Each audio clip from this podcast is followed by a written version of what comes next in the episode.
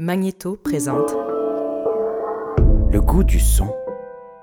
Suivez le sens du son. Février 2018. 15e Festival Longueur d'onde à Brest. Rencontre avec Irène Omelianenko.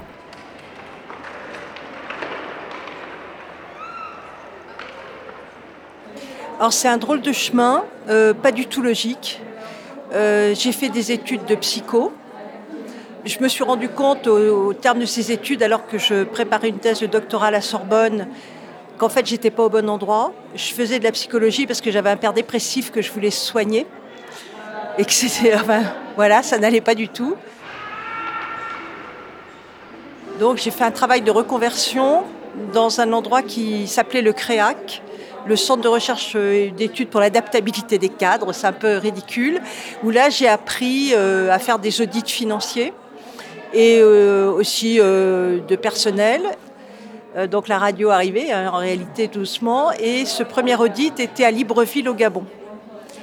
Et donc la première radio que j'ai fréquentée, c'est Africa numéro 1. Et mon premier enregistrement avec un agra, c'était dans la brousse, une cérémonie d'initiation. Euh, J'étais pas là pour faire de la radio, mais bon, j'ai eu ce contact-là et, d'un seul coup, tout le reste m'a paru terne. Euh, je me suis rendu compte que là, il y avait un pays mystérieux, très libre.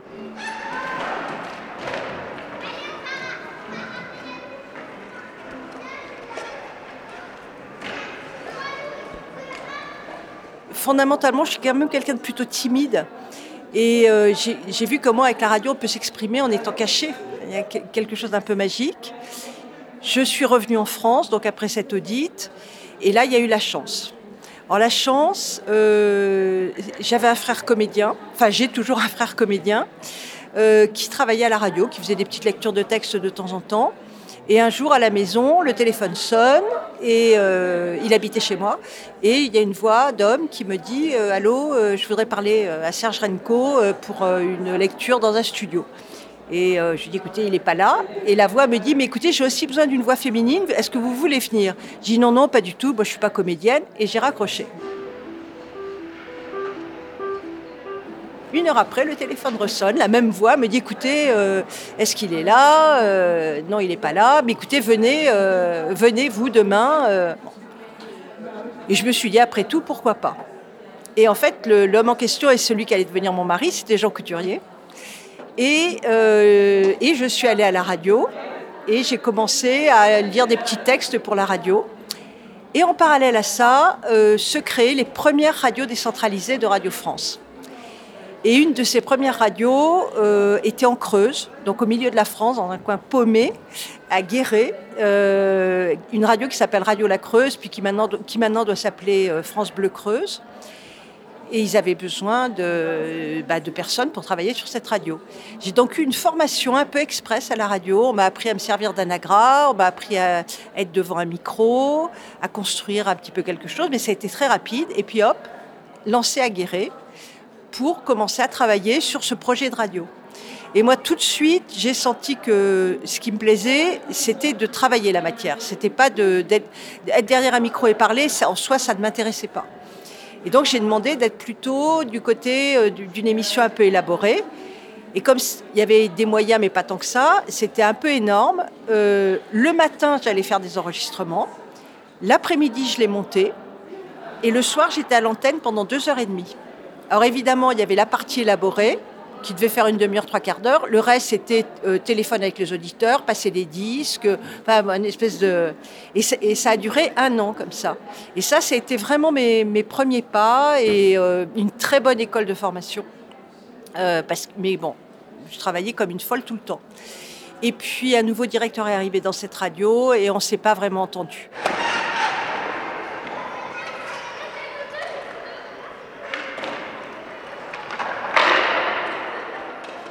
Bref, je suis revenue à Paris et là j'ai commencé à travailler avec Laura Adler et Alain Masted. Alors avec Laura Adler, je faisais des reportages pour. Elle avait un magazine à l'époque euh, sur un festival comme celui-là. Je serais venue puis je serais revenue avec cinq minutes d'antenne. Hein, voilà, des, choses comme ça, mais qui apprennent aussi une forme d'écriture.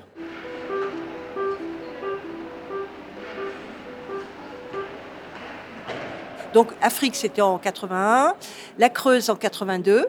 Et puis dans les années 90, Jean-Marie Borzec, c'est le patron de, France Culture, et propose à Jean Couturier et moi une aventure euh, qui pour moi a été fondatrice. C'est une émission qui s'appelait Claire de nuit, qui était le samedi et le dimanche, de minuit à 1h du matin, et au début en direct. Euh, défi extraordinaire. Et on, voulait tout, on voulait tout. On voulait dans ces deux heures faire tout. On voulait faire des portraits, des entretiens. On voulait euh, permettre à des gens qui n'avaient jamais fait de radio de faire de la radio. Donc on a créé un espace qui s'appelait Tentative Première, où vraiment qui était 20 minutes de création radio pour qui, qui voulait s'emparer de cet espace-là. Euh, on voulait parler des musiques actuelles, donc j'ai beaucoup travaillé avec Jean sur la New Wave à ce moment-là.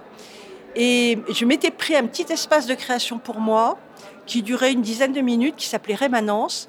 J'allais voler toutes les bandes magnétiques qui traînaient dans les studios et je faisais du collage.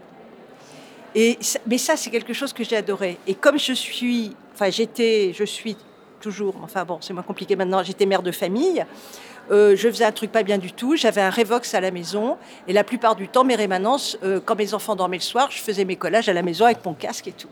Donc des pratiques un peu euh, un peu déviantes par rapport aux Radio France qu'on connaît, très, mais qui, fonctionnaient et qui surtout n'inquiétaient personne, puisque bon, une émission qui passe de minuit à 1h du matin, voilà. Mais il n'empêche que ça a duré dix ans, que ça a été une expérience vraiment fabuleuse, très libre. On n'avait pas besoin, comme maintenant, de dire ce qu'on va faire avec qui ou comment. Et puis au bout de dix ans, euh, eh ben, les, choses ont un peu changé. Euh, un nouveau directeur est arrivé euh, et l'émission a été arrêtée. Ça a été un petit peu dur. Pour moi, ça a été aussi un premier apprentissage du fait qu'à la radio, rien ne dure éternellement et qu'en fait, dix ans pour une émission, c'est c'est déjà un très beau temps. Et j'ai pu le, le vérifier après avec l'émission sur les docks.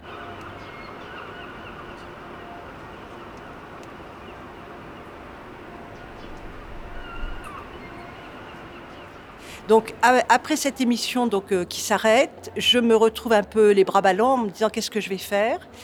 Et à l'époque, Laurence Bloch, qui était sur Culture à ce moment-là, euh, m'a dit, mais Irène, venez avec nous. J'ai vraiment rencontré des gens très généreux. Hein. Venez avec nous, c'était encore le pays d'ici, venez rejoindre l'équipe du pays d'ici. Alors le pays d'ici, principe fantastique là aussi, on allait euh, dans une ville de France, n'importe laquelle. Pendant une semaine, on était là, on allait faire des enregistrements dans tous les coins. Et après, pendant quatre jours, euh, du lundi au jeudi, on diffusait en direct dans la librairie du coin, dans la mairie du coin, euh, là, une émission avec ce qu'on avait enregistré et les gens du coin. Donc qu'on choisissait pour faire nos plateaux et avec lesquels on travaillait. Et ça, c'était fantastique. Alors, euh, on enregistrait, on montait dans les chambres d'hôtel avec nos, on avait des lyrecs, je me souviens. Euh, donc on est toujours avec de la bande magnétique là. Et hop, et on faisait nos, émissions en direct. Et c'était bon, ça, moi, c'est aussi un moment que j'ai beaucoup beaucoup aimé.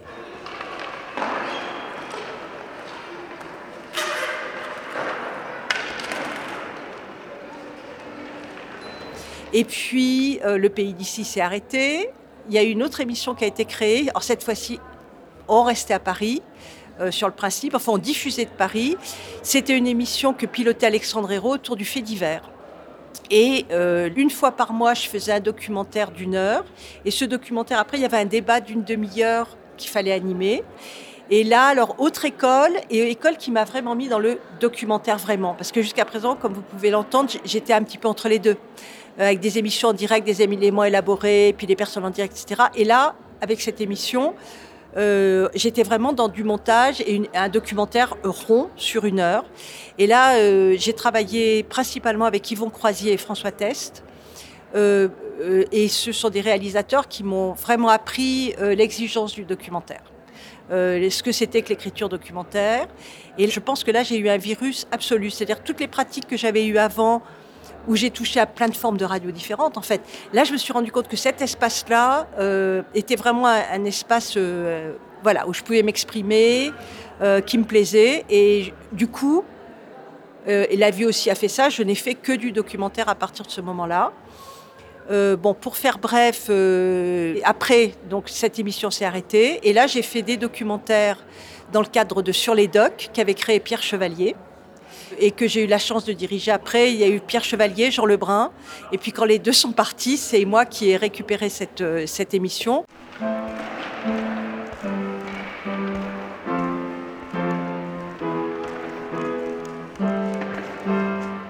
J'ai fait beaucoup de documentaires.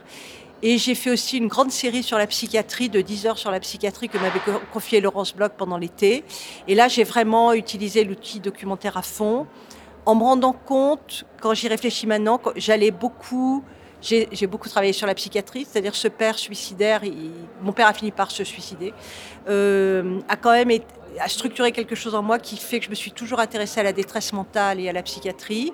J'ai beaucoup travaillé en prison, euh, j'ai travaillé avec les infracteurs sexuels en prison, en suivant, vraiment en allant à Fresnes pendant un an, euh, tous les mois. J'ai travaillé aussi beaucoup sur les, la Shoah, les témoignages des justes, les, les, rescapés de la Shoah. en fait, j'ai beaucoup travaillé sur la souffrance. Et le documentaire permet d'approcher ces territoires-là et, aussi de les partager d'une manière très, très privilégiée.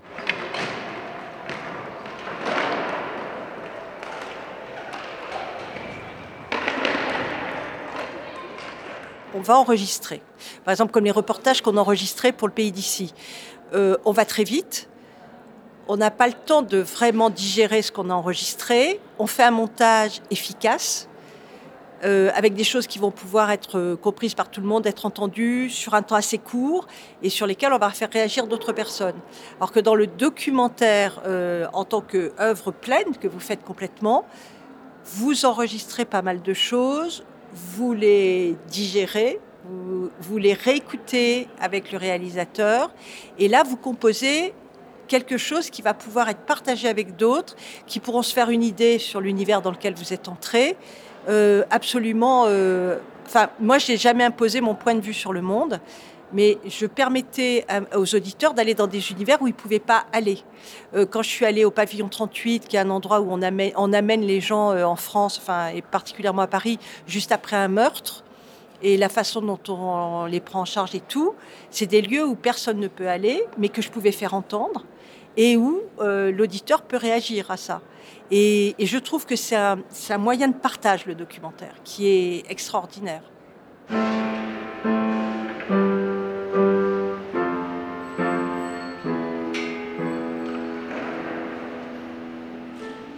je pense, mais je ne l'ai pas toujours fait, qu'on écrit déjà même à la prise de son. C'est-à-dire la façon dont on va enregistrer. Euh, ça m'est beaucoup arrivé, j'ai fait pas mal de documentaires à l'étranger. Je suis allée en Norvège, je suis allée en Islande, je suis allée en Russie, euh, je suis allée au Japon.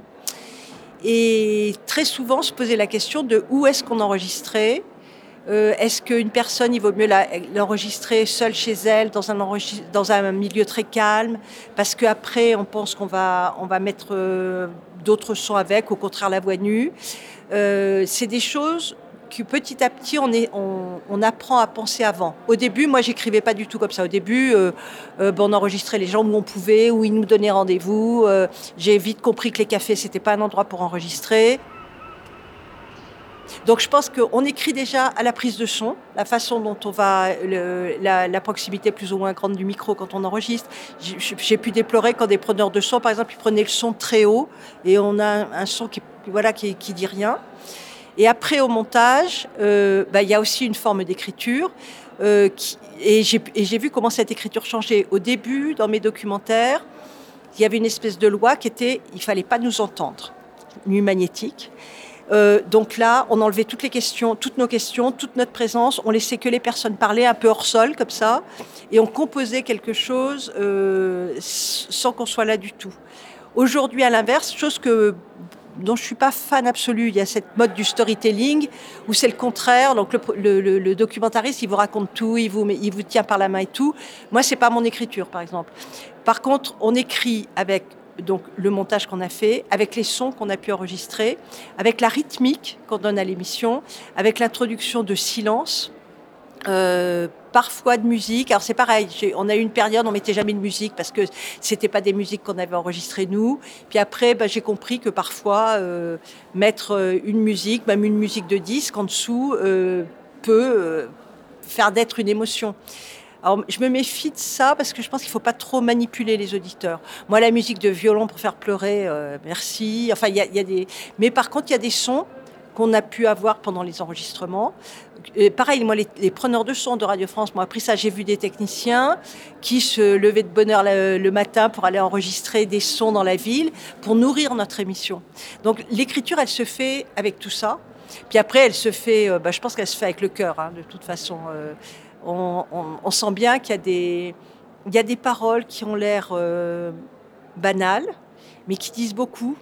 Et ça, il faut être capable de les entendre et après de, les restituer.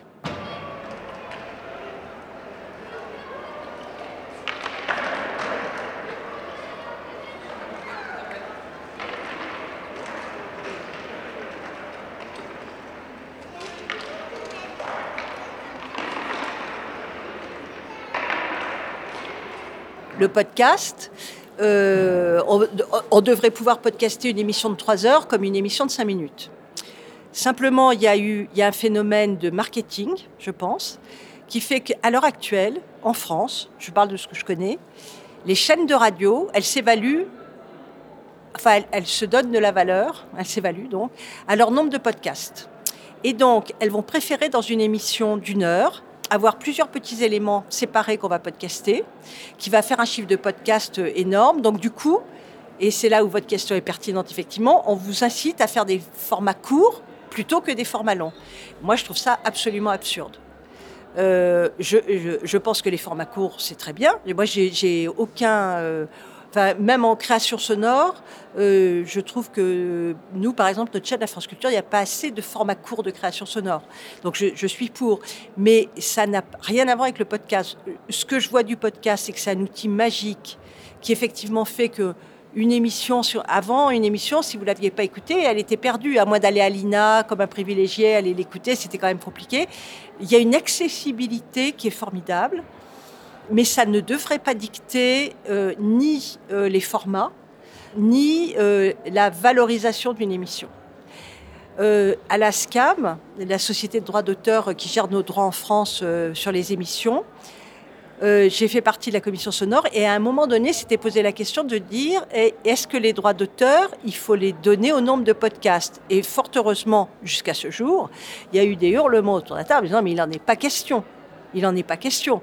Parce qu'une œuvre difficile qui va pas être beaucoup podcastée, son auteur aurait moins que quelqu'un qui fait un truc un peu euh, voilà grand public que tout le monde va podcaster. Donc pour l'instant, alors pour l'instant on est sur cette ligne là. Et donc je pense que le, danger du podcast, c'est son côté d'être capable d'évaluer en chiffres. Euh, de faire croire que c'est ça la valeur d'une émission. Et, ça, ça, à mon avis, c'est assez périlleux. Un petit peu comme euh, dans l'édition. Euh, un livre qui est tiré à beaucoup beaucoup d'exemplaires euh, va parfois écraser. Des, euh, alors il y a, tout dépend des éditeurs. Un éditeur comme POL qui vient de mourir nous, nous, a prouvé le contraire. Mais il y a des éditeurs qui vont privilégier la quantité et arrêter de faire des, de prendre des risques avec des livres qui vont pas être tirés à suffisamment d'exemplaires. Et il faudrait pas que le podcast soit utilisé pour ça. Mais le podcast en soi, bah, c'est quoi? C'est la possibilité euh, d'avoir accès à des émissions, euh, des documentaires, des fictions, de la création sonore, très très longtemps, et c'est formidable en soi.